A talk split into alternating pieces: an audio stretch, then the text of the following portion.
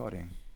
Herzlich willkommen, einen wunderschönen guten Morgen, guten Mittag, guten Abend. Mein Name ist Philipp Jordan und hier ist Philipp Jordan ungeschnitten und ich habe zum zweiten Mal als zurückkehrenden Gast, äh, aber mit einem neuen Buch im Gepäck und einem Abenteuer, von dem er uns erzählen wird, Tim Kruse. Herzlich willkommen. Danke für die Einladung, Philipp. Ähm, ich habe mir eben dein Buch bestellt, weil der, der, Ach, der, der gemeinsame schicken, ne? Lektor, ah. noch du, keine Sau, denkt an mich. Auch das erste ah, Buch habe ich immer noch nicht, Philipp, aber scheißegal. Es ist, leid, ich, ich mache nur Spaß. Ah. Ich, ich habe es mir aber trotzdem bestellt. Ich musste mir sowieso äh, äh, Sachen bestellen im Internet und äh, dann habe ich mir das gleich mitbestellt. Und ähm, deswegen, ich habe es natürlich nicht gelesen. Ich habe das Abenteuer, was du gemacht hast, verfolgt. Das ist gut, dann kann ich alles erzählen. Genau. Ähm, du hast ähm, erstmal grundsätzlich äh, die Leute, die den letzten Cast nicht gehört haben, du bist äh, vor allem ein Abenteurer, der stehend auf dem Surfboard sich fortbewegt, ne? Genau, auf dem Stand-Up-Paddleboard. Genau, das kennt man ja immer mehr. Ich glaube, es, es ist eine Trendsportart. Du bist ja viel mehr da drin wahrscheinlich, oder? Ja, also wie diese Sportart explodiert, das ist ja äh, unfassbar. Also ich wohne ja in Kiel und teilweise kannst du das Wasser der Förde nicht mehr sehen, weil so viele Supper auf dem Wasser sind. Das ist schon echt verrückt. Also an guten Tagen am Wochenende explodiert das hier. Aber ähm, du machst ja nicht, äh, dass du nur irgendwelche Flüsschen und da mal eben so Touri-mäßig, sondern du legst ja große Distanzen zurück. Und in der letzten Folge hatten wir gesprochen, wo du, äh, da hast du erzählt davon, wie du die Donau, ähm, äh, wie, wie viel tausend Kilometer waren das? Waren das? 3000. Unglaublich. Ähm, abgepettelt bist. Und äh, was mich interessieren würde, du hast äh, äh, dein neues Buch heißt Pilger mit Paddel, also es geht mhm. um den Pilgerweg. Wie hat sich diese Idee überhaupt, äh, äh ich, ich nehme mal nicht an, dass das für, für so eine Harpe Kerkeling, ich habe gerade das Buch gelesen, Welle ist das ja dann ein viel längerer Abstand und ein völlig anderes Thema. Wie kam es dazu? Ich war letztes Jahr schon auf dem Jakobsweg und wollte ihn einfach nur gehen. Ja, ich mache also generell gerne Sachen. Ich finde alles mit, in Verbindung mit Spiritualität für mich auch wichtig und wollte einfach den Jakobsweg gehen, auch wenn den schon Zehntausende gegangen sind. Ich hatte aber direkt davor einen Fahrradunfall und habe mir meinen äh, rechten Fuß verstaucht und bin echt nach einem Tag umgedreht. Also habe abgebrochen, habe gemerkt, es geht mit kaputtem Fuß, kannst du nicht 850 Kilometer gehen. Und äh, saß frustriert und heulend in, äh, in irgendeiner Pension und sprach mit einer Freundin. Und die meinte, hey, warum sappst du nicht den Weg? Du bist doch kein Wanderer, du bist Sapper. Und die Idee kam von ihr. Und dann dachte ich, ja, das ist eine gute Idee. Aber wenn, wenn, wenn, wenn mir das jemand erzählt hätte, Entschuldigung, ich bin für mein Unterbrechen bekannt. Ja, das ist gut. Das ist wenn, gut. Wenn, wenn, wenn, mir das jemand erzählt hätte, hey, warum subst du nicht den Weg, dann hätte ich von meinem geistigen Auge mich irgendwo in der äh, spanischen Pampa auf einem völlig ausgetrockneten äh, äh, äh, Staubweg mit dem Sub, wo ich so versuche, mich im Kies so voranzudingsen. Wie, ich meine, äh, erklär mich mal auf. Ich, vielleicht Klar. bin ich auch zu dumm. Ähm, also erstens muss ich sagen, mit dieser Freundin war ich schon öfter im Surfurlaub. Ja, also wir sind ein ganzer Haufen Kieler, die sich jeden Sommer am Atlantik treffen und da surfen gehen. Und es gibt verschiedene Jakobswege. Es gibt den Camino del Norte, heißt der. Das ist also der Nord-Jakobsweg. Und wenn man den geht, ähm, bist du quasi die ganze Zeit an der spanischen Küste und kannst eben aufs Meer gucken. Und den wollte ich auch gehen, denn das ist der am wenigsten frequentierte Weg. Und das wusste sie auch, dass ich da an der Küste entlang gehen will. Und dann ist natürlich der Sprung ins Wasser nicht mehr weit. Und der Sprung auf Sub auch nicht. Und genau so kam dann die Idee. Sau geil. Warum hat mir das niemand erzählt? Das muss ja auch super zum Laufen sein, dann, wenn der so Wunderschön. Also es gibt ja auch Leute, die joggen den Jakobsweg, ne? Also ja. das Wort joggen mögt ihr nicht, aber ähm, ich bin ja, mach das. Du flieg an die französische Grenze. Hendaye heißt der Ort. Da geht das los. Und dann ähm, machst du das in 30, 40 Tagen. Aber was ich mich frage dann, ähm, ob mir das, äh, also gerade durch diesen, ähm, ähm, durch dieses Kerkeling-Buch, ob mir der Jakobsweg nicht trotzdem auch dieses Nordstück viel zu voll wäre. Es ist doch teilweise unglaubliche Menschenmassen, habe ich gehört. Und dann auch mit Übernachtung, das ist ja das Problem. Also ich brauche mhm. echt ein Bett. Äh, ja, danach. Und, und wenn dann da tausend äh, äh, Leute rumhängen. Ich meine, wie war denn das bei dir? Hattest du, äh, äh, ah nee, du hast ja, du wahrscheinlich. Erzähl einfach mal. also, äh, du hast recht, der Jakobsweg ist total überlaufen. Aber dieser Nordweg, der geht noch. Der ist echt in Ordnung, der ist nicht so schlimm. Und ich war ja diesen Sommer unterwegs und wir haben ja Corona. Spanien hatte ja diesen ganz drastischen Lockdown hinter sich. Ich war im Juli, August unterwegs und äh, da war da war nichts. Da, war, da waren kaum Pilger. Das war ein ganz entspannter, ruhiger Weg und das größere Problem war im Grunde, dass die Herbergen geschlossen waren. Also schon. Ja, das war nämlich meine Frage jetzt. Ja, in der ersten Nacht war es schon so, äh, völlig ausgelaugt, kommst du irgendwo an und brauchst ein Bett. Und dann ist die erstbeste Herberge schon mal zu und dann kriegst du raus, ach, die haben alle Herbergen geschlossen, bis auf weiteres. Und dann merkst du, oh Gott, dieser Weg könnte hart werden. Und das wurde er dann auch. Ja, und dann habe ich eben unterhalb einer Kirche geschlafen, auf so einer Wiese äh, mit Blick aufs Meer, wunderschön, hätte nicht jede halbe Stunde die Kirche gebimmelt, sodass ich da auch kein Auge zugemacht habe. Scheiße. Also du hast dann echt auch, ja, ähm, also Pilgern ist generell hart, soll es auch sein. Und auf dem Wasser erst recht. Aber dann noch nicht mal in Herbergen können. Äh, viele Dörfer völlig ausgestorben, keine Supermärkte. Immer das Nahrungsproblem zu haben. Wo kriegst du Nahrung her? Wo kriegst du Wasser her? Das war sehr, also dieses Jahr zu pilgern war sehr viel härter als in normalen Jahren. Das glaube ich. Es klingt, äh, es klingt heavy. Aber wie, wie, wie hast du es dann gemacht? Also wie, wie, wie, wo, wo, wo gab es mal was war dein beschissenstes Abendessen? Wir reden ja nicht von einem. No oh, das kann ich dir sagen. Äh, äh, mal, mal, wir reden ja nicht von einem Abendessen, wo man einfach mal, oh, war nicht so toll, sondern du hast ja, äh, das Abendessen ist ja auch ein ganz wichtiger Faktor, um am nächsten Tag überhaupt solche Leistungen bringen zu ja. können. Also ich esse normalerweise kein Fleisch, aber auf solchen Touren musst du darauf verzichten. Ähm, einfach, weil man ja manchmal auch von Leuten eingeladen wird. Und da kannst du ja nicht sagen, nee, ich esse es hier nicht mit. Also das fände ich einfach zu unhöflich. Und äh, was meine Rettung quasi war, war diese Chorizo. Das ist eine äh, spanische Wurst. Da werden dann irgendwie Schweinekniescheiben und sowas reingehäckselt. Ähm, und die gibt tierisch viel Kraft. Das ist das Gute an der Chorizo. Sie schmeckt nicht so richtig geil, aber ähm, die kann man essen. Und an einem Abend hatte ich wirklich nirgendwo Nahrung gekriegt. Es war auch kein Dorf in der Nähe. Aber ich hatte noch vier kleine Chorizos über und das war dann mein Abendessen. Und danach war mir so kotzübel von dieser Wurst, dass ich sie auch bis heute nicht essen könnte. Also ich, da habe ich, ich hab mich ich, überfressen an Chorizo.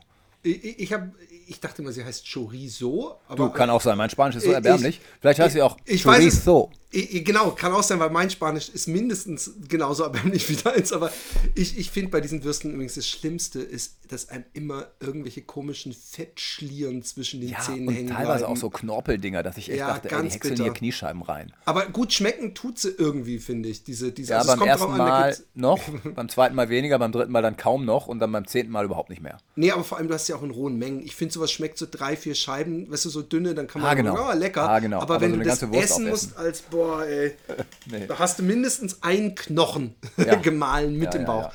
Okay, aber äh, wie, wie und, und unter der Kirche schlafen, also was hast du als Schlafausrüstung dabei?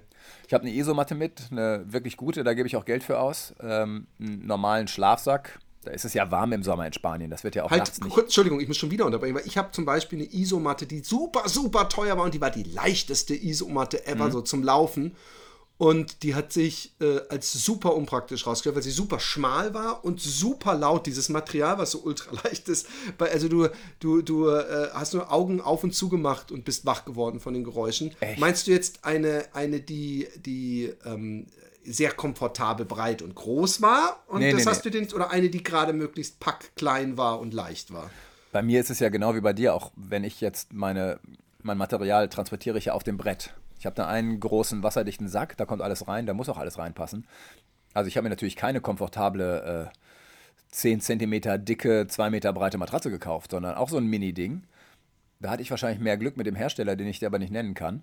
Äh, äh nicht, weil ich nicht darf, sondern ich habe den Namen jetzt gerade nicht da. Ähm, nee, die war okay. Die ist leider kaputt gegangen. Das lag aber, glaube ich, an mir, weil ich sie an einem Steinstrand auf einen Ast gelegt habe. Und da ist ein kleines Loch reingekommen. darauf kommen können? Was? Wer hätte denn auch darauf kommen können? Ja, den, also der, das weiß ich. Also es war ein Steinstrand an einem einsamen Strand. Ähm, dann musst du ja irgendwo die Matte hinlegen. Ja. Und da muss irgendwo, oder kann auch Glas gewesen sein. Also irgendwas war da, was die auf jeden Fall an dem Strand kaputt gemacht hat. Und von da an habe ich dann halt immer auf dem Sub geschlafen, wenn es ging. Halt mal, aber du bist dann nachts aufgewacht und hast gemerkt, scheiße, ich liege ja, hier auf genau, du liegst Boah, auf Steinen plötzlich. Und dann bin ich halt rübergewandert zu meinem Sub, äh, habe das gerade, halbwegs gerade hingelegt und habe mich dann auf Sub gelegt. Geht auch, weißt du, das war ja dann nach drei Wochen, da war ich auch sowas von hart im Nehmen. Da kannst du dann auch mal auf dem Brett pennen. Das ging. Ja. ja. Aber ist ja. jetzt auch nicht das, also das waren Notfalldinger, ne? Wahrscheinlich immer. Klar, klar. Und ich hatte kein Reparaturzeug mit, was auch doof war.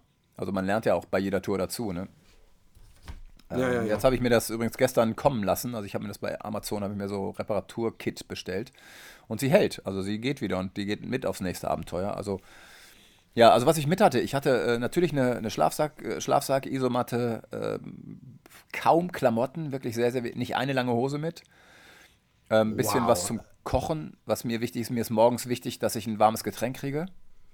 Also Kaffee wahrscheinlich, oder? Du bist so ein nee, ich, ähm, oder nicht? Nee, ich war mal kaffeesüchtig und bin dann umgestiegen auf koffeinfreien Kaffee. Äh, und den kann ich trinken, ohne davon süchtig zu werden. Ich werde von allem süchtig, deshalb muss ich da aufpassen. Und trinke auch manchmal einfach so nur, ähm, also entweder trinke ich den türkisch, also einfach Pulver unten rein, oder ich mache so koffeinfreien Instant-Kaffee oder so, oder mache mir auch mal einen Tee. Aber ich brauche morgens ein heißes Getränk, das ist total wichtig für mich. Also brauchte ich Kochgeschirr und den ganzen Quatsch.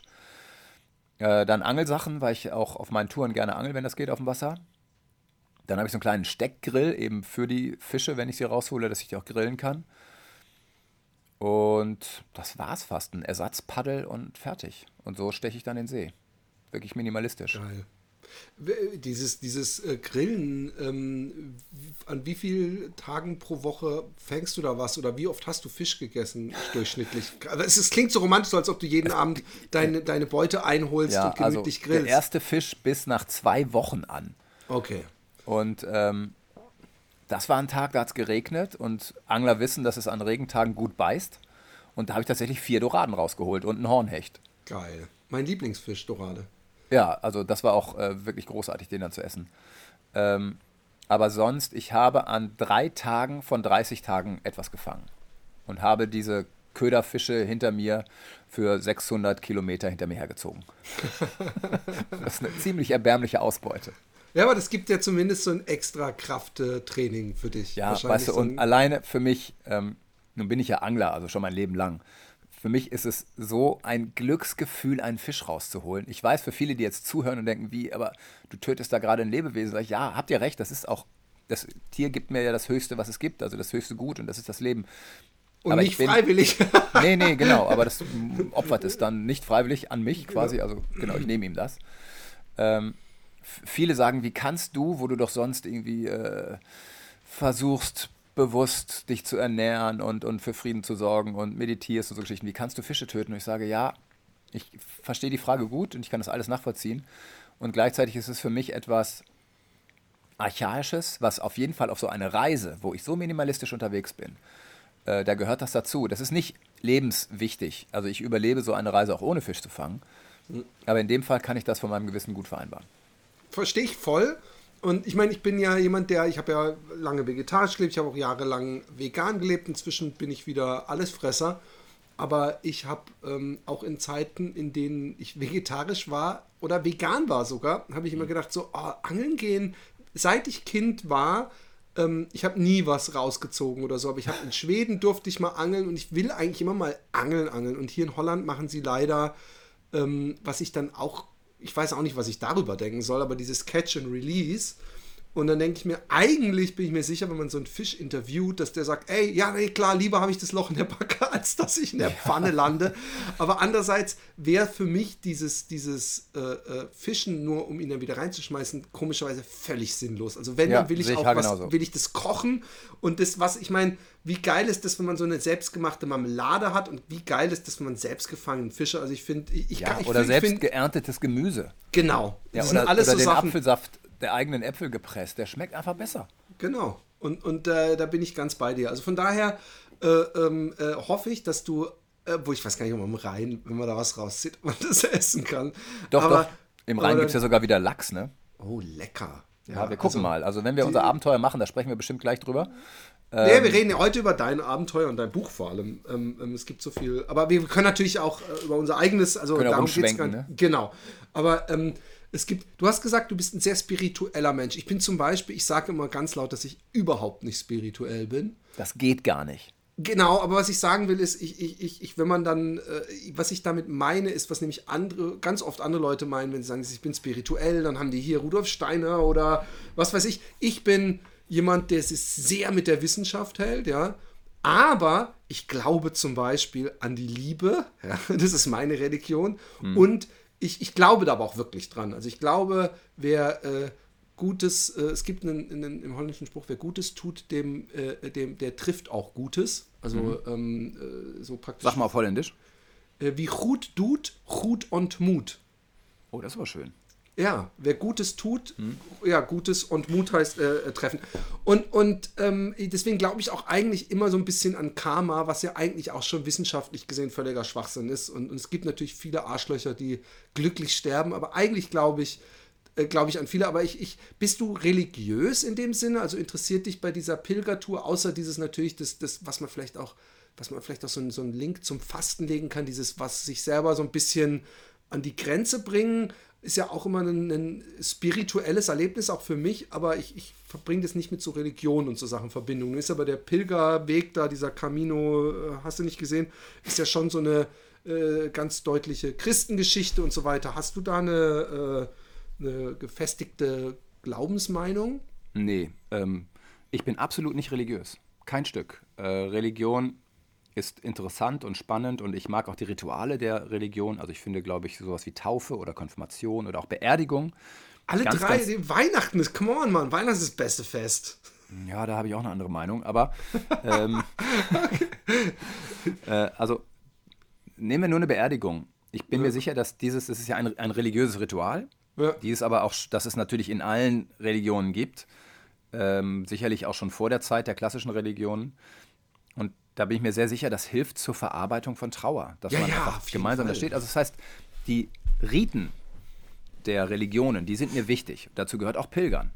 Ich glaube, dass sich jeder Mensch mal aus seinem Alltag rausnehmen sollte und es muss es ja nicht ein, ein, der klassische Pilgerweg sein, sondern nimm dich raus und wander mal für drei, vier Wochen durch die Gegend. Irgendwo hin.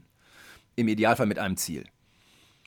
Äh, ich glaube, das sollte jeder machen, weil das für uns so ein, dadurch erkenne ich erst, Entschuldige, dadurch erkenne ich erst, wer bin ich eigentlich außerhalb meiner Gesellschaft. Denn auch wenn ich meine Gesellschaft verlasse und Urlaub mache, bin ich irgendwie immer noch im Rahmen der Gesellschaft. Wenn ich mich aber rausbegebe in die Natur, für drei, vier Wochen mit einem Rucksack durch die Gegend streife, bin ich ein anderer und dann sehe ich mich quasi im Rückblick, im Spiegel auf den, der ich vorher war. Deshalb finde ich Pilgern zum Beispiel ein ganz wichtiges Ding. Das sollte jeder mal gemacht haben. Und da sehr wir ja schön, nun, sehr schön. Ja, und da wir nun die, die, klassischen Pilgerwege ja vor uns sehen, also man kann nach Rom pilgern, nach Mekka, nach Jerusalem oder eben nach Santiago de Compostela, warum nicht den klassischen Weg nehmen? Denn da habe ich auch noch die Infrastruktur, die mich im Nicht-Corona-Jahr extrem unterstützen würde. Ja? Mhm. Und ähm, ich habe übrigens nicht gesagt, dass ich sehr spirituell bin. Ich habe nur gesagt, dass ich gerne spirituelle Dinge tue. Ähm, und und du sagtest, du hältst es mit der Wissenschaft, das tue ich auch. Die Wissenschaft stößt nur immer wieder an ihre Grenzen. Also eine Grenze ist zum Beispiel das Leben. Die Wissenschaft ist nicht in der Lage, Leben zu schaffen. Ja, also wir können jetzt nicht eine Zelle bauen, die lebt. Wir können nur eine tote Zelle bauen. Woher kommt also das Leben? Und allein so eine Frage, äh, die ist ja schon spirituell. Was ist eigentlich das Leben? Also wenn zwei Menschen am Strand liegen und einer ist tot und der andere lebendig, dann unterscheidet die beiden nur, dass der eine halt das Leben in sich hat. Also die Religion, unsere Religion, die christliche würde sagen, vom spirituellen, äh, vom Heiligen Geist eingehaucht. Hm. Ja, aber was ist dieses Leben? Wir kriegen das ja nicht zu fassen. Wir kriegen das nicht, nicht gemessen, wir können das nicht wiegen oder, oder äh, darstellen.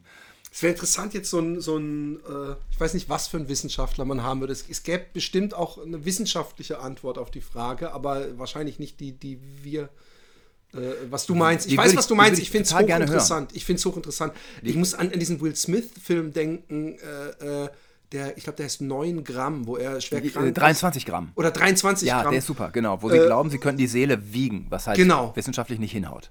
Aber, in, aber immerhin interessant, dass, dass der Film einem ein Bild zeichnet, dass es, dass es einen wissenschaftlichen Versuch gibt, überhaupt eine Seele zu äh, zu bestätigen, weißt du? Also zu sagen, da gibt es noch mehr außer diesem Bio. Genau, und, und da gibt es halt auch so viele Punkte. Also ähm, es gibt ja auch die Idee der Cloud, äh, also die Gedankencloud. Es gibt die tatsächliche Möglichkeit, dass Gedanken gar nicht in unserem Kopf stattfinden. Dass also, wenn wir uns das so vorstellen, der Kopf ist quasi nur der Computer. Äh, der funktioniert, der hat also seine Abläufe, der kann rechnen und, das, und, und, und Auto fahren und, und Sprachen sprechen und so. Äh, das kann der alles, aber äh, der kann zum Beispiel nicht das ganze Wissen des Internets auf diesem Rechner speichern, sondern das kann der anzapfen. Und das finde ich so eine spannende Idee, dass es also quasi eine Gedankencloud gibt, auf die wir zugreifen können. Halte mich für Spinnert oder so, aber ich finde diese Ideen so spannend, dem nachzugehen, zu überlegen, ach, und wenn ich das kann, dann kann ich vielleicht noch viel mehr. Und ich habe halt wirklich spirituelle Erfahrungen gemacht, die jenseits von aller Wissenschaft sind, jenseits von aller Erklärung. Also ich, wenn wir die Zeit haben und du mir den Raum gibst, würde ich ein Beispiel nennen. Ich war auf einer Du hast nicht Ja gesagt, ich weiß, ich mache trotzdem. Nicht, ähm, lass ich einfach reden. Ich, ich, ich unterbreche so oft, dass ich denke, du wirst schon kapieren, dass wenn ich die Fresse halte, dass ich gespannt zuhöre. Okay. Also ich war auf einer Familienaufstellung, ja. Da kommen dann lauter Leute hin und einer stellt eben seine Familie auf und sagt dann, wärest du bereit, ähm, Figur A zu sein? Und dann sagt er, ja, bin ich. Und dann geht er rein und so baust du dann deine Familie hin und du weißt aber nicht, wer du bist. Und ich wurde reingestellt und ich hatte keine Ahnung, wer ich bin natürlich. Und ich merkte nur, dass ich ähm, nicht richtig reden kann und dass ich ähm, am liebsten nicht stehen, sondern sitzen möchte und merkte, wen ich mag und wen ich nicht mag, zu wem ich mich hingezogen fühle von diesen anderen Figuren, wo ich nicht wusste, wer sie sind, die da stehen.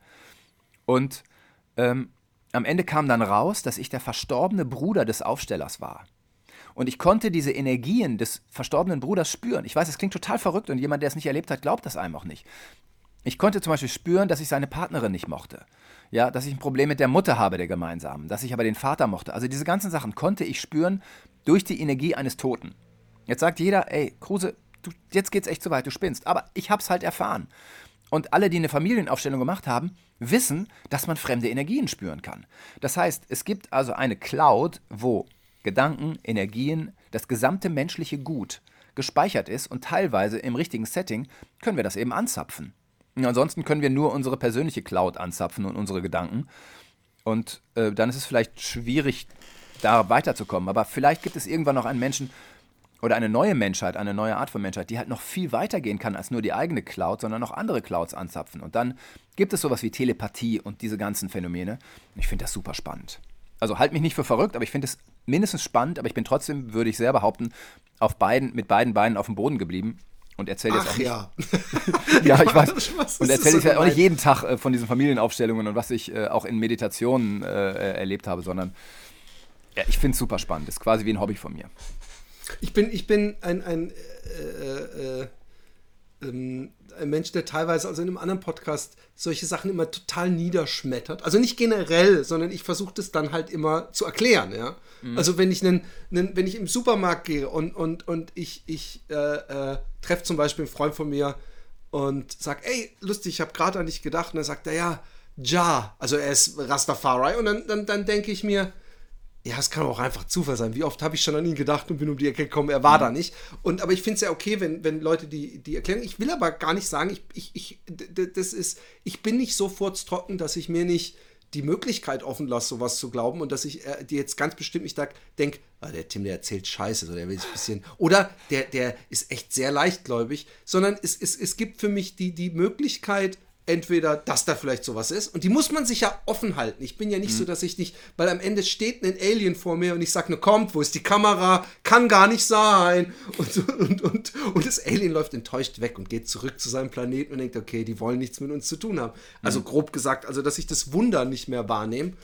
Aber ähm, ich, ich, ich denke, ich, ich finde, man muss sich natürlich genauso äh, Raum übrig lassen. Wie könnte es anders sein, dass du diese Gefühle gehabt hast in diesem Moment? Aber ich, das, das Schöne ist, ich sehe, wir werden viele äh, interessante Diskussionen am Lagerfeuer abends haben. Ach, ach, das wird so schön. Und, und, äh, und danach wirst du mich irgendwann hassen und sagen, oh Mann. Nein, äh, ich, ich, hoffe nicht. Ich bin. Nein, ich, im Idealfall werden wir uns lieben wie Brüder am Ende. Genau, genau. Äh, und ähm, zu, zu diesem, du hast was Interessantes gesagt, du hast gesagt, man muss sich so ein bisschen raus aus diesem Kontext, in dem man immer drin ist, nehmen und das ist was Interessantes am Pilgern, da bin ich sowieso 100% bei dir.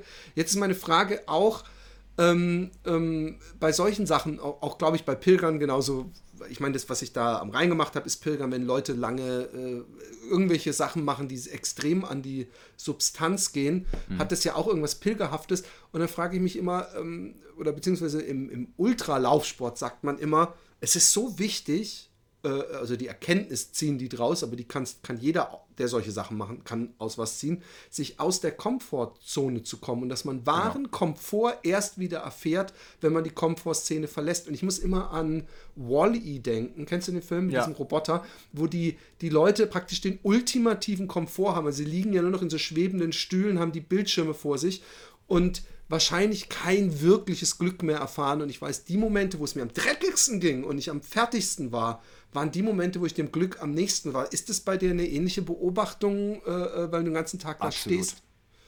Absolut. Also, wenn du ähm, wochenlang auf dem Wasser bist, jeden Tag paddelst, äh, viel am Strand schläfst, viel Einsamkeit auch erlebst, äh, wochenlang Salzwasser auf der Haut hast, nicht duschen kannst, ähm, nicht in Restaurants gehen kannst und dann kommst du nach Hause und ich wohne mitten in Kiel, ich habe drei Supermärkte vor der Haustür, jede Menge Restaurants äh, und alleine eine, eine warme bzw. heiße Dusche.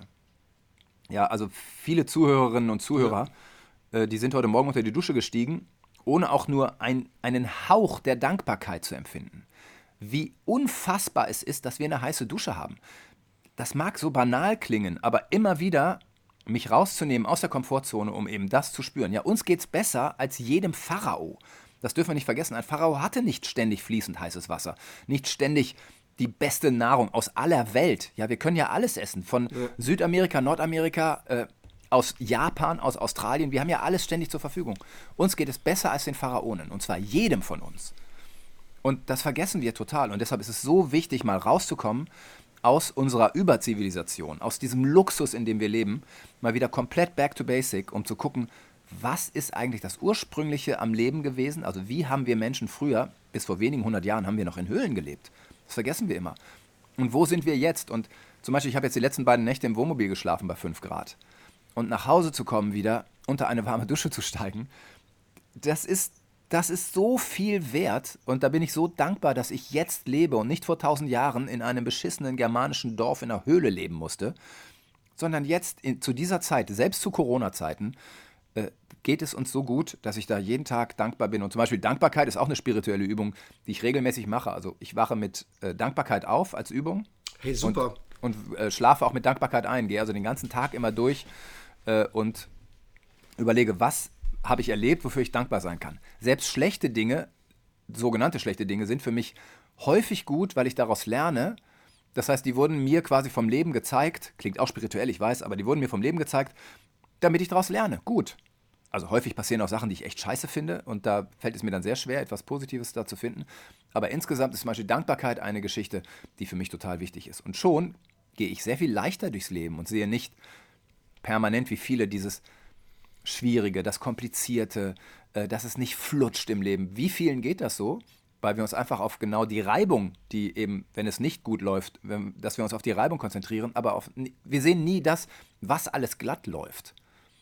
Und Voll. da wieder hinzukommen, ist für mich total wichtig. Und ja, da stehe ich eigentlich auch häufig super Aspekt, Dankbarkeit. Das, das ist nämlich nochmal so ein Aspekt, der, der zwar natürlich in diesem Komfort und äh, Komfortzone verlassen drin ist, aber da habe ich nie so, äh, das mir so bewusst gemacht, dass natürlich auch, ich weiß, dass, äh, äh also wenn ich diese äh, am Rhein lang gelaufen bin, ich 50 Kilometer oder 60 gelaufen bin, danach in diese Dusche und überhaupt auch danach, dass man nicht mehr laufen muss. Also dass man ein Tagesziel, was, was, was man irgendwann so weit weg sich anfühlte und so erschöpft war, dass man das, diese, diese Schallmauer durchbrochen hat und danach die einfach einfachsten Sachen wieder zu schätzen weiß, die man eben überhaupt nicht ja. äh, äh dankbar ist. Und ich finde es lustig, dass es jemanden gibt, der das so richtig, weil, weil ich bin mit dem dankbar so, so eine, so eine, praktisch so eine, äh, wie nennt man das denn, so, so eine tägliche Routine hat, mhm. ähm, weil ich bin jemand, ich, ich frage manchmal, ob ich bescheuert bin, äh, aber ich habe so oft, äh, dass ich abends zu meiner Frau sage, ey, uns geht so gut, wir können so dankbar sein.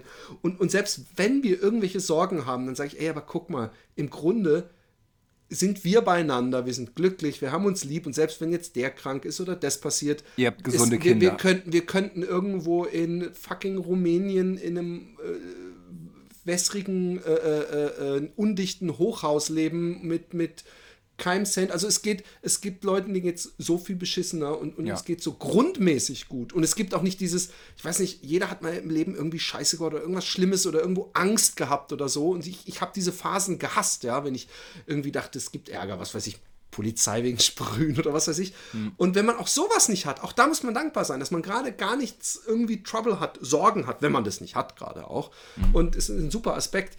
Ähm, jetzt lass mal kurz zu deinem Buch und deinem Abend. Erstmal, wir haben noch nicht einmal den Buchtitel genannt. Ja. Ähm, Doch, hast du, glaube ich. Pilger mit ah, Paddel hast du irgendwann. Pilger mit Paddel, gut, zum, zum Glück. Äh, zumindest macht, verkauft einer dein Buch hier. aber aber ähm, äh, du hast es nicht, äh, du wurdest begleitet von einem Freund, mhm. wenn ich das richtig. Und ähm, erzähl mal ein bisschen, weil, weil wir haben jetzt, wir wissen jetzt ungefähr ja da im Norden und am, an der Küste lang, dann sind wir abgewichen, was auch völlig okay ist, abgeweicht.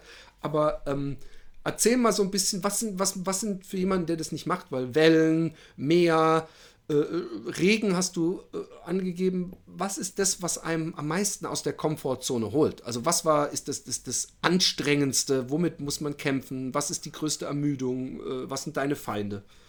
Also erstmal äh, das Ungeplante. Du äh, hast es mit dem Meer, äh, mit einem natürlich unkontrollierbaren Element zu tun. Du weißt nie, was das Meer dir am nächsten Tag gibt. Und insbesondere in der Biskaya. Es stimmt keine einzige Wetter-App. Das muss man eben wissen. Und wenn du dir vornimmst, am nächsten Tag will ich von dem Hafen zu dem Hafen paddeln, kannst du davon ausgehen, dass das nicht klappt, weil du entweder Gegenwind oder Rückenwind hast. Das heißt, du paddelst entweder dann länger, weil du einfach Strecke machen willst, oder du schaffst es nicht zu dem Hafen. Und das ist im Grunde die mentale Herausforderung. Du weißt genau, wenn du nicht in den nächsten Hafen kommst, musst du irgendwo an den Strand. Das klingt erstmal schön, du hast aber auf der Biskaya nie weniger als zwei Meter Welle. Und du kommst sicherlich an die meisten Strände.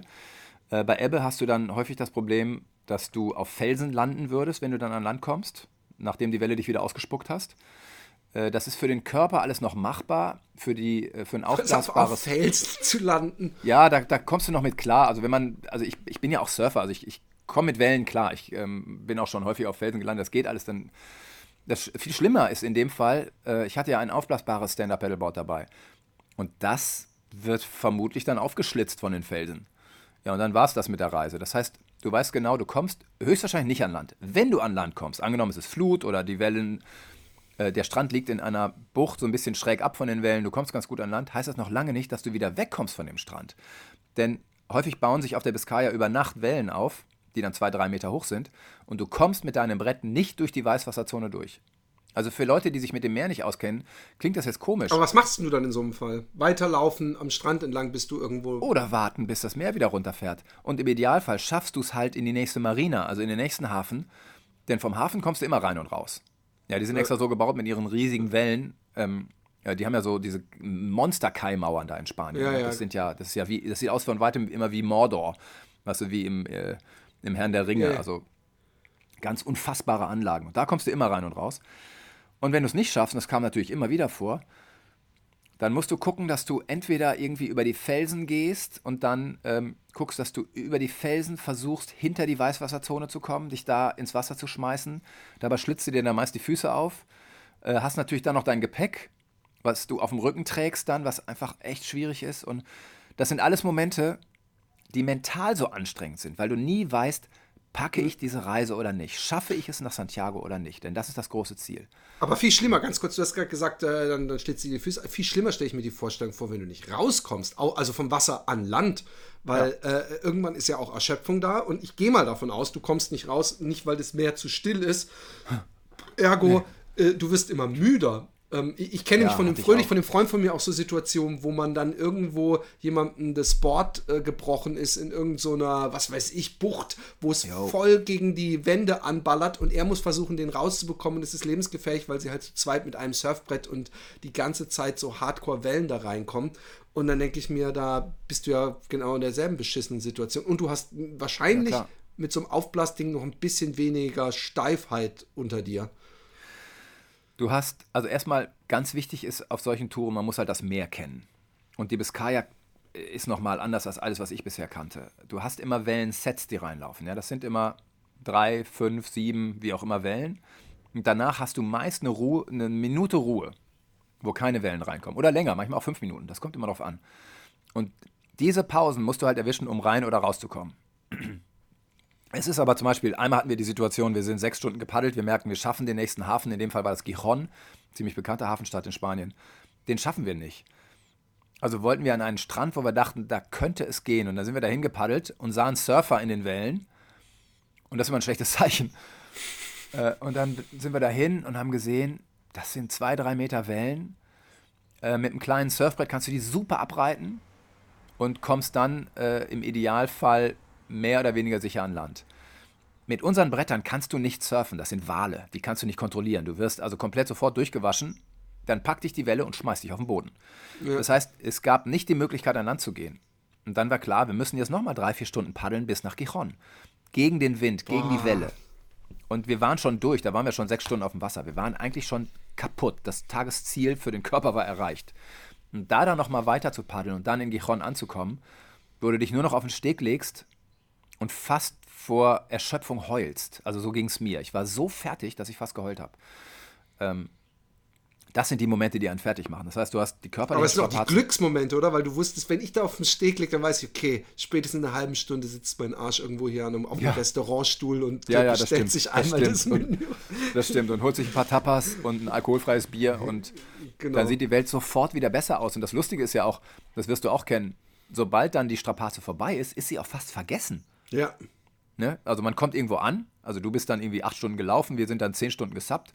Du kommst irgendwo an, kriegst dann irgendwann deinen Restaurantstuhl, setzt dich dahin, lässt die Arme baumeln und es ist alles vergessen und die Welt ist wieder in Ordnung. Das ist ja auch das Schöne und das ist vielleicht auch das Menschliche an uns, dass wir äh, so flexibel sind, dass wir eben auch schlechte und harte Zeiten schnell abschütteln und einfach vorwärts ja. gucken an den nächsten Tag. Ja, deswegen denkt man über die, die Ex-Ex-Ex-Beziehung, ach, eigentlich war die gar nicht so schlecht.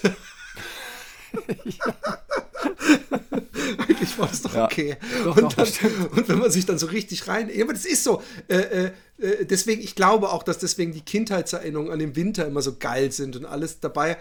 Ja. Da, da hat zwar mehr geschneit, aber wir, ich habe, in meiner Erinnerung ist ja praktisch von November bis, bis März immer alles vollgeschneit und Schlittenfahren gewesen. Natürlich völliger Schwachsinn. So war es natürlich früher auch nicht, aber das Erleben war damals einfach anders. Und man erinnert sich immer nur an die guten Sachen. Finde ich aber eine ah, genau. sehr wichtige und wahrscheinlich überlebenswichtige äh, äh Eigenschaft unserer Gehirne. Sonst ja. wären wir wahrscheinlich alle depressiv.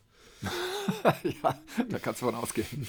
Aber ähm, äh, äh, ja, unglaublich, unglaublich. Und äh, macht ihr dann erstmal einen Pausentag nach so einem Tag? Nee, wir haben keinen einzigen. Das heißt, nee, stimmt nicht. Wir haben einen Ta Pausentag haben wir eingelegt, das stimmt. Da war es wirklich so, dass wir nicht weiterkamen. Ähm, also das Meer hatte sich dann mittlerweile so aufgebaut. Das war kurz vor Santander, äh, dass es wirklich kein Weiterkommen gab. Also du brauchst mit einem Sub, das sind ja große Dinger, ne? Brauchst du gar nicht anzufangen, gegen Wind und Welle zu paddeln. Du machst dann vielleicht ein, zwei kmh, denn es baut sich auch immer eine Strömung auf. Eine Oberflächenströmung. Mhm. Und das heißt, mit zwei kmh, du musst überlegen, ähm, wenn du dann fünf Stunden paddelst, hast du zehn Kilometer gemacht, die du sonst ja in anderthalb Stunden machst, wenn der Wind gut steht. Und da haben wir entschieden, nee, wir machen jetzt hier einen Pausentag und am nächsten Tag sah es noch schlechter aus. Und dann hatte Turtle, der Freund, der mit war, der hatte die grandiose Idee, lass uns Räder leihen und einfach drei Tage diesen Camino mit dem Fahrrad bewältigen und dann weitermachen. Und wir lassen uns die äh, Subs dann mit dem Taxi schicken. Und so haben wir es dann zum Beispiel auch gemacht. Das heißt, du musst so flexibel im Kopf sein und immer überlegen, wie kannst du so eine Reise, die ja auch zeitlich beschränkt war, wir mussten ja irgendwann zurück nach Deutschland, äh, wie kannst du die irgendwie fertig kriegen, ohne dass du aufgibst oder ohne dass du dich dann irgendwann auch der Natur ergibst, sondern nee, da haben wir halt drei Fahrradtage eingebaut. Und das Witzige war, die waren auch total hart, weil äh, durch die Pyrenäen zu radeln und dann die nächsten, ich weiß nicht, wie die, das nächste Gebirge heißt, Aber das hallo. geht nur bergauf und bergab. Das ist so heftig gewesen. Und da waren ja auch unsere Muskeln gar nicht für trainiert. Äh, das heißt, wir haben dann in drei Tagen 150 Kilometer geradelt, was nicht furchtbar viel ist. Aber als wir dann ankamen, waren, äh, hatte sich das Wetter komplett gewechselt, geändert und von da an hatten wir nur Rückenwind. Und dann lief diese Tour, die flutschte nur so. Die war, von da an war sie dann perfekt. Und zum Glück haben wir eben nicht aufgegeben, nachdem wir vorher schon zwei echt harte Tage hatten und haben dann diese drei Tage nicht irgendwie frustriert irgendwo rumgesessen, um dann zu sagen, hier geht nichts, sondern wir haben eine Alternative gefunden. Wir sind Rad gefahren um dann einfach im Grunde die, die besten Tage von da an zu haben. Super.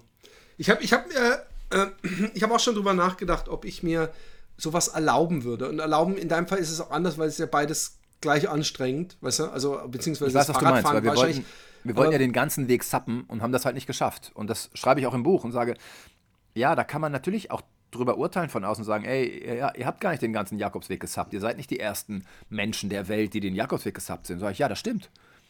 Das schmälert aber unser Erlebnis nicht und unser Abenteuer nicht. Und wenn es irgendwann jemand schafft, den ganzen Jakobsweg zu sappen, und den, den möchte ich auch mal kennenlernen, äh, ja, dann hat er es geschafft. Super. Dann freue ich mich total für den und gratuliere dem vom ganzen Herzen. Wir haben es, wenn man so will, in Anführungsstrichen nicht geschafft, Aber das Na schmälert ja. unser Abenteuer nicht, denn das Eben. war ja weiterhin großartig. Eben, und ich habe letztens drüber nachgedacht, beim Laufen ähm, habe ich gedacht, was mache ich denn, wenn irgendwann mal irgendwas passiert? Ist es dann gleich gelaufen oder ähm, versuche ich in dem Fall, vor allem, weißt du, weil ich, ich, ich bin ja nicht mehr nur für mich verantwortlich, also ich bin natürlich nicht für dich verantwortlich, aber wenn ich sagen würde, so, mir tut die Wade weh, ich kann heute nicht laufen, nach zwei Tagen ist immer noch nicht besser, weißt du, äh, ob, ob ich dann nicht besser nach Alternativen gucke auf unserem, äh, weißt du, dann ist, Ja. dann ist halt, dann wird halt der Rest geradelt oder so. Aber davon gehe ich gar nicht aus. Ich, ich bin fest in der Planung, dass, dass, dass ich das alles laufe, aber Ich glaube, wir müssen den Zuhörerinnen und Zuhörern mal sagen, was wir eigentlich vorhaben. Also Ach so, ja. Die können das doch gar nicht mehr folgen. Äh, Ich muss auch selber übrigens nochmal nachfragen, was wir genau vorhaben, weil wir wollen den, den Rhein vom Anfang bis zum Ende laufen. Allerdings Mhm. natürlich ähm, vom Anfang, Anfang wird es gar nicht gehen, weil da ist es ja noch ein, ein Bächle. Also, Nee, äh, genau. Also wir müssen gucken, ab wo der vielleicht schiffbar ist oder so. Ja, laufbar, also äh, genau, laufbar, schiffbar ist und, und gleichzeitig laufbar ist, ähm, weil, weil in der Schweiz macht der, gibt es ja so einen, ich, ich habe mich noch nicht so richtig damit beschäftigt. Ich hab's Nee, ich auch mal, mir haben Leute geschrieben, es gibt irgendeinen, der ist das auch mal gelaufen, was ich gelaufen bin. Und äh, von daher, das ist immer eine gute Geschichte, um, um das zu haben, äh, so eine Erfahrung. Ja. Und ähm, ähm, ich will nämlich auch, wovor ich ein bisschen Angst habe, ja, äh, ist, dass wir in der Schweiz, dass das da, Wasser ist ja immer gerade, ja, das wissen wir. Also das ist immer flach. Aber drumrum kann es dann halt sein, dass ich bei 20 Kilometern irgendwie, wie- wie- ich weiß nicht, wie viel Höhenmeter habe, und dann sind 20 Kilometer nämlich eigentlich 40 Kilometer irgendwann. Und davor habe ich ein bisschen Angst, dass ich dann uns in der Schweiz bremse. Aber in der Regel, wenn ich jetzt gucke, den Rhein, den ich weiter oben gelaufen bin, da Siebengebirge und so, da bin ich ja so selten, muss das da mal ein bisschen hoch und runter, dass ich davon ausgehe, dass es auch in der Schweiz am Rhein entlang eine Straße oder einen Radweg gibt, der ungefähr Rhein eben ist. Ja? Ja, also was immer so durchklingt, als ob du mich bremsen würdest oder auf mich Rücksicht nehmen müsstest. Nein, muss- überhaupt nicht. Nee, das musst du überhaupt nicht. Also ich weiß, wenn ich dann den Rhein zappe und du läufst, ich habe das sehr viel leichtere Unterfangen als du. Ich habe erstens Strömung. Äh, zweitens ist Zappen, ich bin ungefähr, ich bin ein bisschen langsamer als du, also ich mache jetzt nicht 10, du machst wahrscheinlich eine 6er Pace, nehme ich an, ne? Also Ja, wenn, nee, wenn ich so, wenn ich so lange Strecken, also wenn, vor allem wenn ich täglich laufe, dann äh, mache ich viel öfter ähm, äh, Gehpausen, um was zu trinken und zu essen. Mhm. Also wahrscheinlich bin ich da sogar eher auf einer 7er Pace ähm, unterm Strich. Ähm, aber lau wenn ich laufe, laufe ich in der 6er Pace. Da, da hast du recht. Aber ich, ich, Mhm. Ja. ich muss immer mal wieder zwischendurch gehen, stretchen, essen, so ein Scheiß. Ja, also ich mache, ähm, wenn ich so lange Strecken mache, ja, wahrscheinlich in der 8er, 9er. Vor allem habe ich dann ja die ganzen Schleusen am Anfang noch und die muss ich ja jedes Mal umtragen. Das kostet unglaublich viel Zeit. Bringt einen auch aus dem Rhythmus raus. Das weiß ich noch von der Donau. Die Donau hat 200 solche Schleusen und Wehre. Ja, im Rhein sind es, glaube ich, nur 58 oder sowas. Ich habe überhaupt sowas nicht gesehen auf meinem Teilstück. Ne? Also vielleicht nee, mal nee, so der, äh, die letzte ist dann auch ähm, nördlich von Mainz, kann das sein? Aber ab da gibt es dann, oder vielleicht noch weiter oben, weil der Rhein dann irgendwann so groß ist. Das war auf der Donau auch so. Also in Serbien gibt es nochmal so ein riesen Stauwerk, das Eiserne Tor, und dann ist gar nichts mehr. Für 1500 Kilometer kommt dann nichts mehr. Und das ist auf dem Rhein auch ähnlich. Also ich glaube, die ersten 200, 300 Kilometer sind echt nervig für mich. Äh, für dich auch, weil es dann eventuell die Höhenmeter gibt.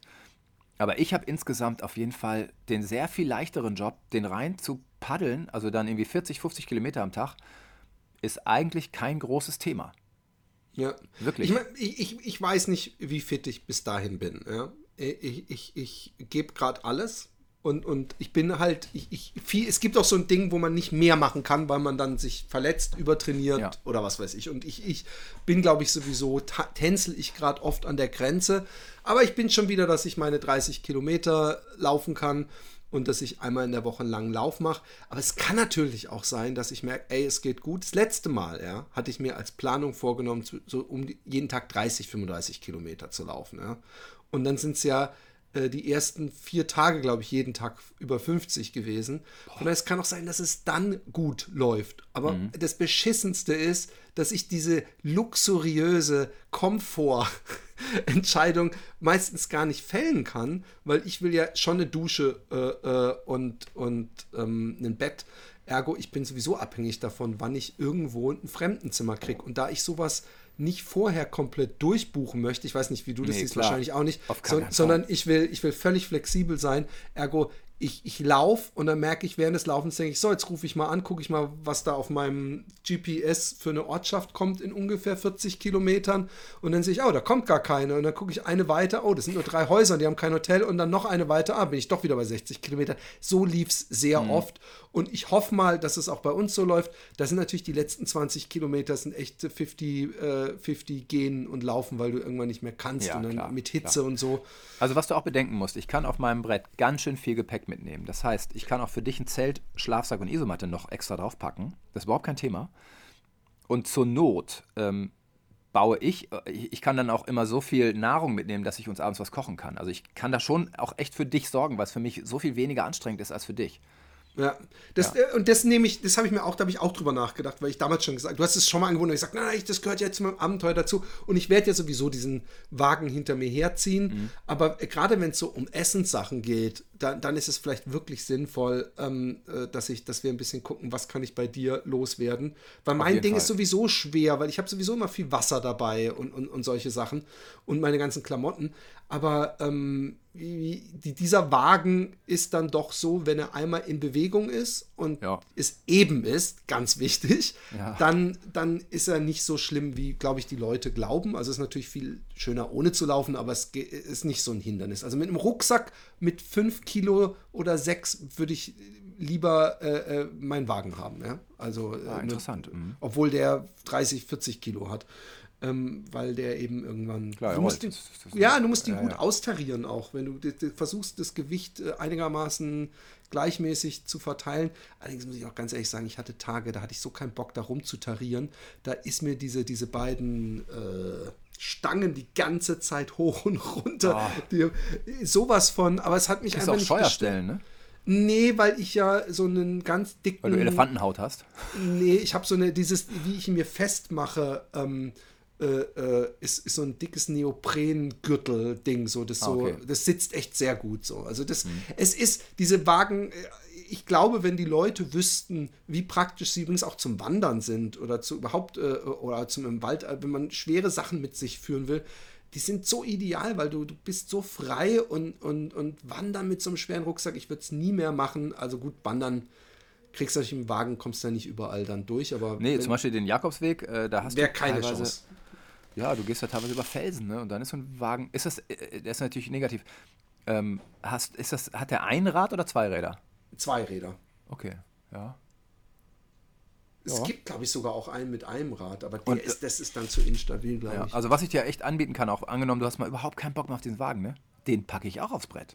Ja, den kann man auch zusammenfalten, äh, falten, aber ich glaube, genau, nur, es nur geht für deinen Hinterkopf. Du hast völlig recht, weil, weil das sind so Sachen, das ist so, ich meine, du hast es selber, habe ich schon gemerkt, als du gesagt hast, ja, scheiße, wegen diesen drei Tagen. Die, ich finde nämlich, du hast es eher noch abwechslungsreicher und schwerer gemacht, weil durch die Pyrenäen zu radeln ist nun wirklich nicht eine, ein Spaziergang. So krass. Und, und ich kann mir auch vorstellen, ich meine, wer, wer kennt es nicht? Da machst du einmal irgendeine Aktivität, die du sonst nicht machst. Und es kann was, ich, ich erinnere mich dran, ich schäme mich ein bisschen zu sagen, zum Beispiel, anstatt auf dem Tisch, auf dem Boden, das Playmobil Prinzessin Schloss für deine Tochter aufbauen. Und ich erzähle dir keinen Scheiß, ich hatte zwei Tage lang übelsten Muskelkater, weil ich da die ganze Zeit irgendwelchen komischen Körperhaltungen zwei Stunden lang. Und ich habe noch mich lustig gemacht über die Amazon-Bewertung, weil da stand, viel zu schwer aufzubauen, da steht anderthalb Stunden, wir haben mindestens drei gebraucht, nicht noch so laut, haha, die Leute, ey, können ich mal ein Playmobil-Haus aufbauen? Ey, und ich habe ewig gebraucht. Und deswegen kann ich mir vorstellen, dass dieses Pyrenäenradeln, das muss euch ja gekillt haben. Ja, das, also äh, allein, was, ich bin ja Radfahrer. Ne? Ich fahre jeden Tag in Kiel Fahrrad. Ich habe ja auch keinen Pkw. Ich fahre wirklich überall mit dem Fahrrad hin und war es gewöhnt, aber es ist halt was anderes, ob du irgendwie hier eine halbe Stunde fährst oder ob du dann sechs, sieben, acht Stunden auf dem Sattel sitzt. Was uns der Arsch wehgetan hat, mit Scheuerstellen und allem. Und dann kamen wir auf die grandiose Idee äh, der Vaseline, die sehr hilft. Das war Turtles Idee, also der Freund, der mit war. Und äh, Vaseline hat uns, glaube ich, äh, die Tour gerettet, immer wieder. Auch was ja noch viel schlimmer war, wir kamen ja irgendwann dann auf die Höhe von Santiago, nachdem wir 600 noch was Kilometer gepaddelt sind. Und Santiago liegt ja mitten an die, in dieser Spitze von Spanien, ne? Und da mussten wir dann ja nochmal 188 Kilometer hingehen. Ja, stimmt, ist halt am Ende auch noch ganz viel gelaufen. Ja, und wir, das hatten wir total unterschätzt, weil wir dachten ja, wer 600 Kilometer paddeln kann, der kann ja 180 Kilometer gehen, komm. Und wir haben das total dann? Also unterschätzt. Habt ihr, habt ihr, die Subs dann komplett mitgelassen? Nee, nee, nee, die haben wir okay. da gelassen in einer, in einer Marina. Äh, die waren dann nach einigem Hin und Her dann sogar bereit, uns das äh, umsonst dazulassen. Das war echt gut. Und haben einfach, das hieß ja, unser Projekt hieß ja Pilgern mit Paddel. Das heißt, wir haben zwei Paddel zum Wanderstab umgebaut Geile und sind Idee. dann tatsächlich mit diesen Wanderstäben, Paddeln und relativ schweren Rucksäcken dann nach Santiago gegangen. Und äh, es ging schon, bei Turtle ging es nach 15 Kilometern los, dass der solche Krämpfe im Rücken hatte von diesem Rucksack, dass ich erstmal die Hälfte von seinem Gepäck genommen habe. Bei mir ging es dann einen Tag später los mit einer riesigen Blutblase am rechten Fuß. Und also dieses Wandern war mindestens, nee, es war heftiger, nicht mindestens so heftig, Glaub es war heftiger dir. als alles, was wir auf dem Wasser erlebt haben. Wandern muss man trainieren und Ultraläufer, also gerade die 100 Meilen und mehr mhm. laufen, auch die müssen das Gehen trainieren, weil die müssen auch immer wieder zwischendrin äh, längere Passagen, also gerade in den Bergen, dann auch bergauf ja. gehen und dann gibt es nämlich Trainieren mit diesem, dass man sich auf den Knien abstützt beim Gehen, weißt du, beim Hochgehen. Ja, ja. Äh, und das muss man hardcore trainieren. Und ich bin ja diesen blöden Peter-Putt hier gelaufen mit meinem Vater, diese 500 Kilometer vom höchsten bis, äh, vom nördlichsten bis zum südlichsten Punkt äh, Hollands. Ach, witzig. Und ich kann dir sagen, ich ich glaube, einen Tag sind wir 28 Kilometer, was für mich jetzt nach nichts klingt und es war genau. der längste Tag. Und ich war am nächsten Tag, ich kam nicht aus dem Bett, wir mussten uns richtig gehend warm gehen, drei Kilometer, bis wir äh, nicht aus, wie, wie, Stöcke sind wir gegangen. Philipp, war, wir haben, genau so haben wir auch gelitten. Also ich konnte es nicht fassen, ja. Wir hielten uns ja für die härtesten Hunde der Republik.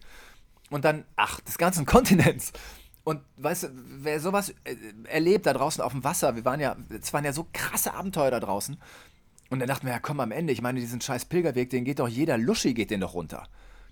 Und dann gehen wir und am nächsten Tag, nach dem ersten Tag, auch übrigens 28 Kilometer, konnten wir uns quasi nicht mehr bewegen. Wir konnten nicht den ganzen Tag nicht schmerzfrei gehen. Wir hatten solche Muskelkater in den Schienenbeinen, in jedem Fußmuskel.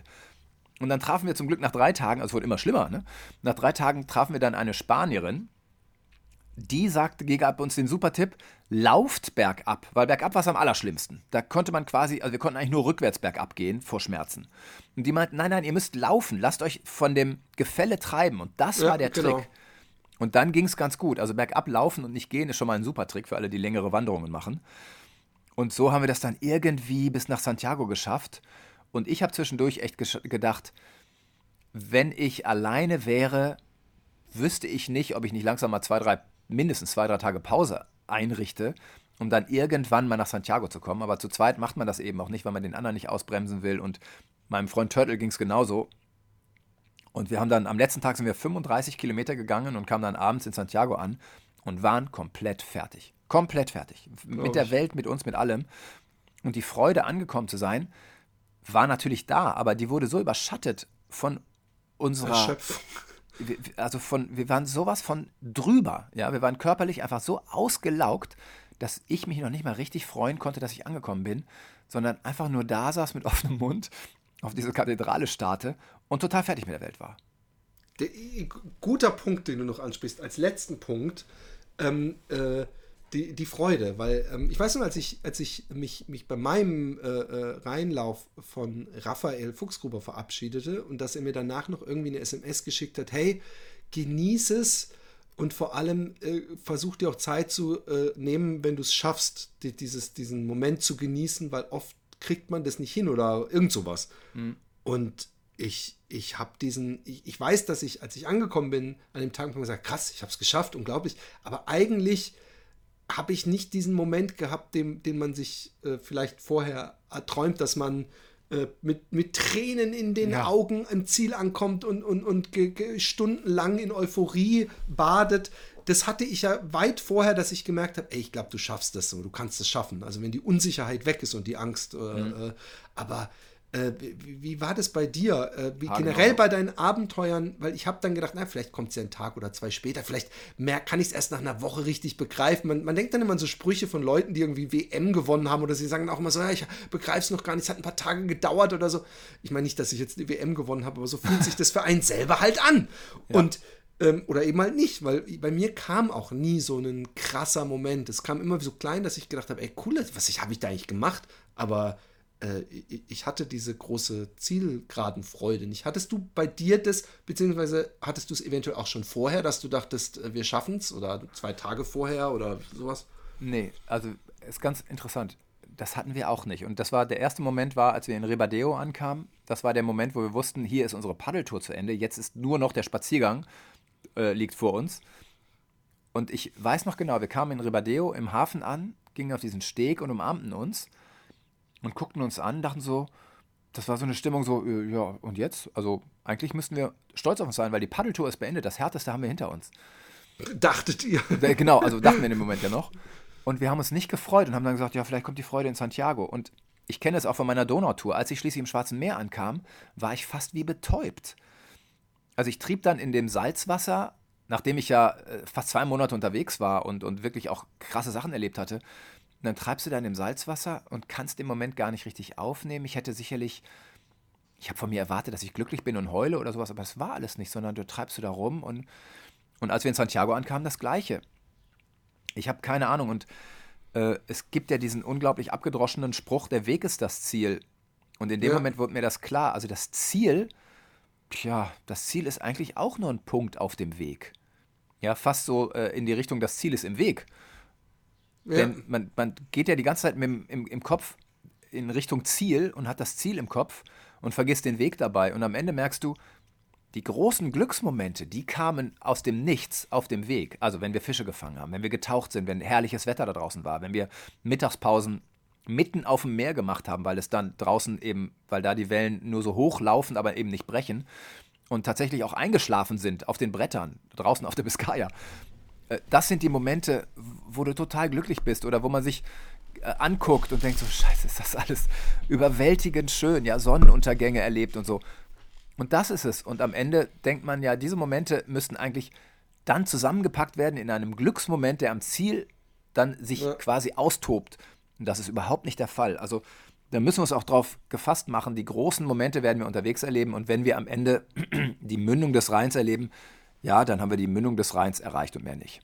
Ja. Ich habe ich hab ja versucht, dieses, diese Problematik äh, äh, mit dem Spruch, der Weg ist das Ziel, aber vom, äh, aber vom Ziel aus den Weg zu betrachten, ist, ist am schönsten. Und damit meine ich eigentlich, und ich glaube, dass so Läufer und so das verstehen, man genießt jeden Marathon, natürlich aber es wäre irgendwie so, als ob man äh, zu früh äh, das Fell des Bären äh, verteilt, wenn man sich schon unterwegs zu, zu dolle freut. Ja. Man weiß ja nicht, ob man es schafft. Und ha, ich genau. glaube, dass deswegen auch dieses Scheißziel die ganze Zeit so einen wichtigen, viel zu wichtigen Punkt einnimmt, weil man sich dieses Ziel ja gesetzt hat.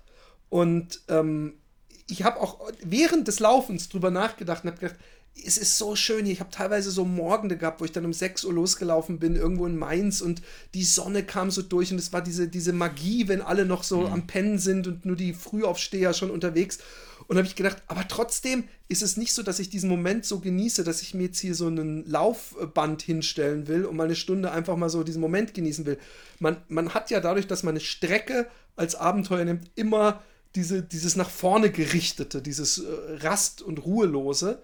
Aber das heißt natürlich nicht, dass man äh, äh, nicht, nicht diese absoluten Glücksmomente währenddessen hat. Und das Ziel sagt einem ja eigentlich nur, jetzt ist alles vorbei. Du hast es geschafft, aber es ist auch alles jetzt vorbei. Und das ist ein komischer Moment. Ja, und das Ziel ist eigentlich ein totaler Mist. Ja. Also ich habe mir mal vorgenommen, ich möchte irgendwann einfach lospaddeln. Äh, irgendwo am ja. Mittelmeer. Und zu sagen, ich paddel so lange, wie ich will. Ohne Ziel. Ich weiß aber nicht, ob das geht, ob man dann genug Motivation hat immer weiter noch zu paddeln. Christopher Columbus hat auch mal so angefangen. ja.